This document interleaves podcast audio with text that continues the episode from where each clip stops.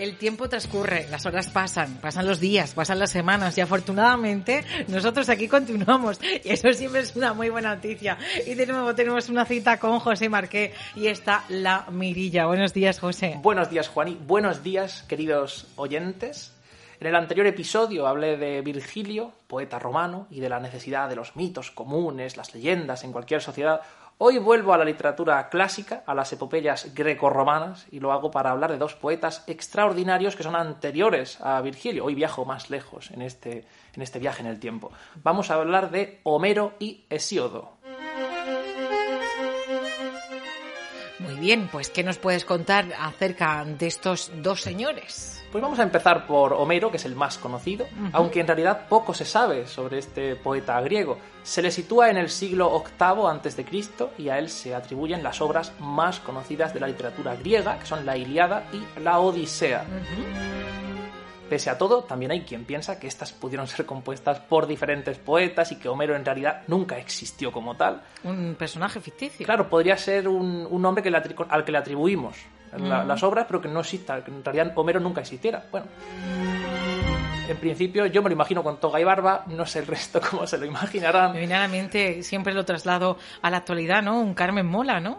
Pues es un poco sí, podría ser, podría- podrían haber tres mujeres debajo, a lo mejor. Podrían ser, porque en aquel entonces no les dejaban a las mujeres escribir. Po- Podría ser. Podría Qué ser, curioso. ¿ves? Aquí podríamos sacar algo. Pero, bueno. no nos vamos a descubrir No, no, hoy. no. Vamos a hablar de sus obras. En cualquier caso, la, la Odisea y la Iliada, eh, en esas obras, encontramos las bases de la civilización griega, del mismo modo que la Eneida son, es- esconde las bases o la ideología del imperio romano después de la República. Tenemos aquí el espíritu de, Grecia, sus mitos en, la Odisea y la. Aquiles y Odiseo representan ambos al hombre virtuoso en dos líneas distintas. Por un lado, Aquiles, la valentía y la fuerza. Por el otro, Odiseo, el ingenio y la prudencia. Además, estas obras transmiten valores que son muy importantes para los griegos, como el deber de un anfitrión para con sus huéspedes. Esto es, muy interesante cómo la Odisea nos cuenta la historia de un hombre que al volver es asesinado y demás, y, e incide mucho en, ese, en, en lo bien que hay que tratar a un huésped siempre. Eso es muy importante en la cultura griega Y en la vida en general. y en la vida en general. ¿No? Sí. claro. Hay que tratar bien a las personas. Si son tus huéspedes, pues, Pues más todavía, claro. Te caigan bien o mal. No se puede Pero hacer si no, como- no lo- los invites. Claro, no se puede hacer como Macbeth, que recibe al rey y luego dice, bueno, hoy duermes aquí, pero mañana no despiertas. Bueno, Así no, así, así no. Esto respecto a Homero, las estas dos obras que hace, no se sabe mucho de su vida, siglo VIII a.C. Bueno, pues ahora pasamos al otro autor, Hesiodo. Hesiodo, es, de él se sabe algo más, ya que en sus obras incluye datos autobiográficos. Ahora, ¿son fiables o no? No se sabe. Pero bueno, sus obras más destacadas son, en primer lugar, la Teogonía, Teogonía, en la que relata la genealogía de los dioses, algo así como el Génesis versión Uf. en Grecia. De hecho, es muy parecido, hay muchos paralelismos, porque el, el Génesis se inspira en la Teogonía. También la obra Trabajos y Días y El escudo de Heracles y otras. Hay algunas incluso que se atribuyen a él, pero que algunos piensan que no son suyas. Hay un poco de lío, claro. No, no es como ahora que tenemos tanta información. De eso, pues tenemos lo que, hemos- lo que hemos podido rescatar. Se cree que Hesiodo fue contemporáneo de Homero, aunque los últimos estudios afirman que fue posterior. Yo me sitúo en, en un camino intermedio. Pienso que son contemporáneos, pero que Hesiodo era más joven. Entonces, Hesiodo recibe la influencia de Homero, incluso que podían haber hablado entre ellos. Incluso hay quien dice que ganaron un cer- que compitieron en un certamen de poesía o algo así. Bueno, difícil saberlo. Eso. Es fácil confundirlos y pensar que sus obras son similares, por- porque son de la misma civilización, de un periodo de tiempo cercano, pero lo cierto es que además de la forma del lenguaje, la métrica, pues varía la intención detrás de sus poemas. Hesiodo tiene un objetivo didáctico y moral que no encontramos en Homero, al menos no tan directo. Y este es el Podría tema ser de hoy. un, dis- un discípulo, ¿no? ¿O no? ¿No? Mm, Yo creo que no, ¿eh? porque tiene una visión diferente. Esto es lo que digo. El, el Homero, vamos a Con verlo su ahora. propia personalidad, pero bueno. no Sí, sé. sí.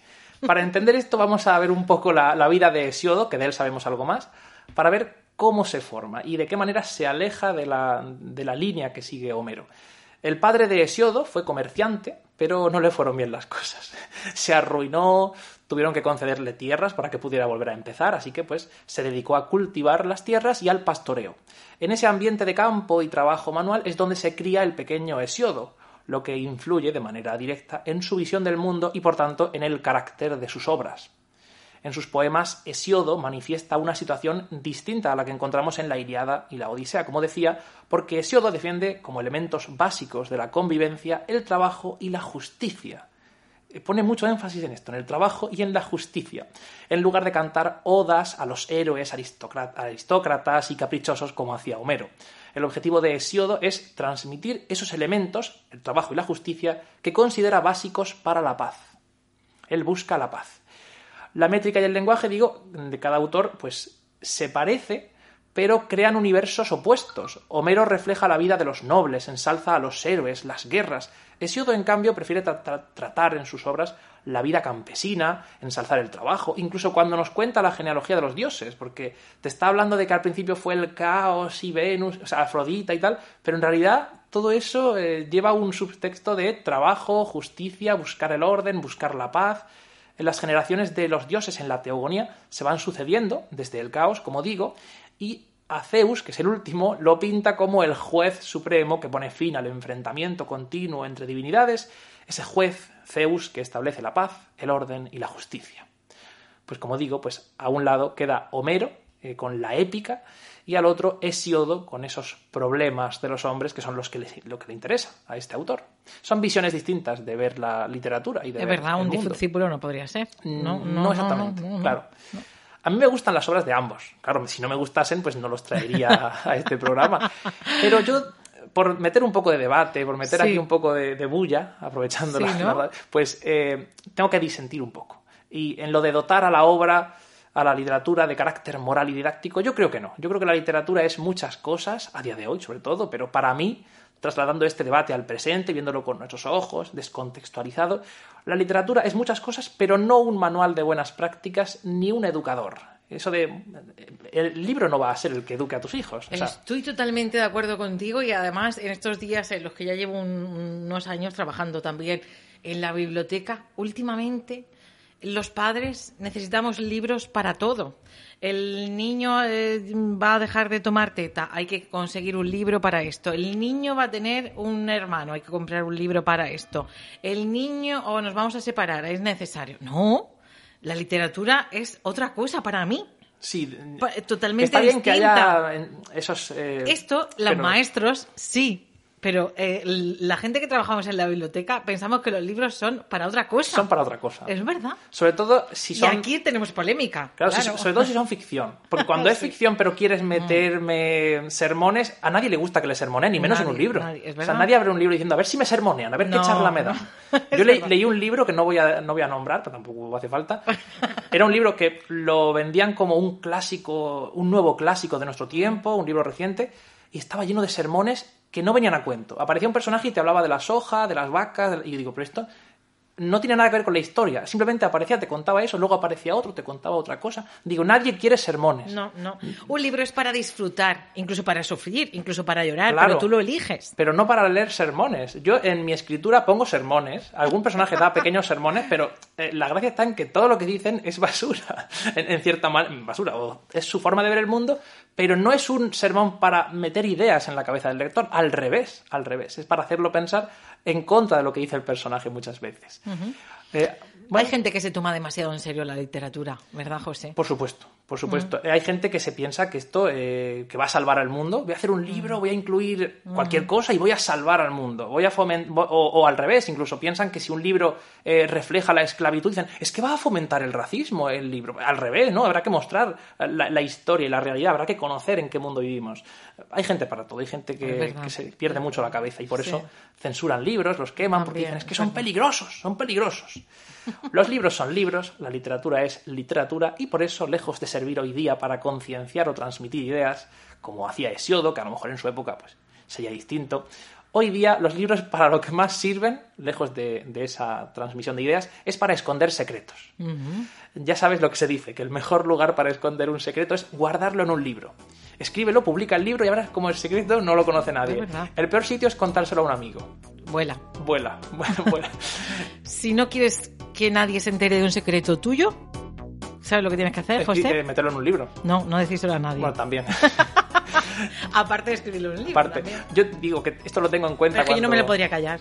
Pues yo lo escribo, lo escribo, lo meto en el libro. Además, me, me gusta mucho que cuando estoy escribiendo, pienso, a partir de tan, tal número de páginas ya nadie lo va a leer. Y entonces ¿Ah, sí? me permito hacer lo que quiera. Digo, quien llegue se va a escandalizar, me va a decir, me va a preguntar si este soy yo, que eso me molesta mucho. Este personaje que hace cosas, mm, barbaridades o lo que sea, ¿eres tú? No.